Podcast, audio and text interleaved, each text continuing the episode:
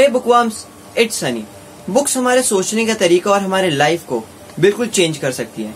And they have changed all the most successful people in the world whether it is Bill Gates और Elon Musk फिर चाहे book कोई सी भी हो, चाहे वो अकेडमिक्स की हो, या फिर कोई नॉवल हो, इससे कोई फ़र्क नहीं पड़ता। तो अगले तीन मिनट में हम ये देखेंगे कि ऐसी कौन सी पाँच बुक्स हैं जो कि आपके स्टार्टअप को ग्रो करने में आपकी मदद करेगी।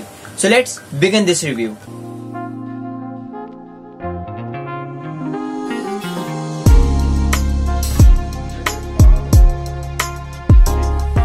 so our first book is zero to one by Peter Thiel notes on startup और हाउ टू बिल्ड फ्यूचर ये बुक उन सबको रीड करनी चाहिए who wants to create an innovative business and Peter is a good example of that he is a bold thinking and having created PayPal so मैं already zero to one का book review कर चुका हूँ.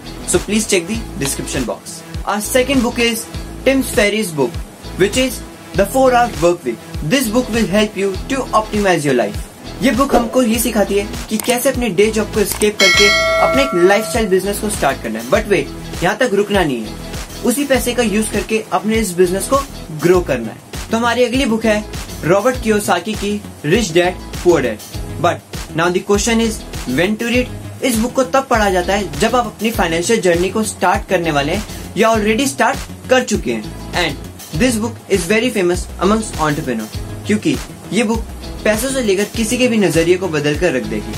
अगर आप इस book को read करते हो तो आपको पता चलेगा कि असली फाइनेंशियल फ्रीडम होती क्या है। और बहुत जल्द मैं इस बुक के ऊपर एक पूरी डेडिकेटेड वीडियो बनाऊँगा, क्योंकि मेरा बहुत मन है इस बुक के ऊपर वीडियो बनाने का। बट अभी के लिए इसी से काम चलाना पड़ेगा तो आगे बढ़ते हैं। So the fourth book is Rhonda Byrne's the secret इस बुक को तब पढ़ा जाता है जब इससे पहले आपने कभी बिज़नेस से रिलेटेड कोई बुक पढ़ी ना हो, और फिर भी बिज़नेस में सक्सेसफुल होना है। This book will help us for preparing our mindset क्योंकि अगर माइंडसेट राइट नहीं होगा तो बिज़नेस से रिलेटेड दूसरी बुक को पढ़ने का कोई फ़ायदा नहीं। So our last book is 80-20 principle by Richard Koch मुझे तो लगता है ये बुक खासकर हम इंडियंस के लिए बनाई गई है, क्योंकि हमें हमेशा कम में ज़्यादा चाहिए।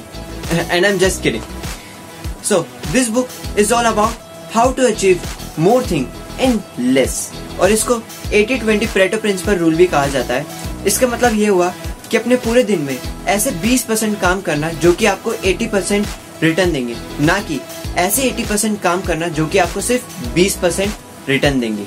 बेसिकली ये बुक आपको ये सिखाएगी कि अपने टाइम को कैसे स्पेंड किया जाता है। So if you want to learn how to achieve more with less you should read this book and read everything written by this billion mind That's it guys. I hope you like this video. If you like this video, then hit the like button and share with your friend.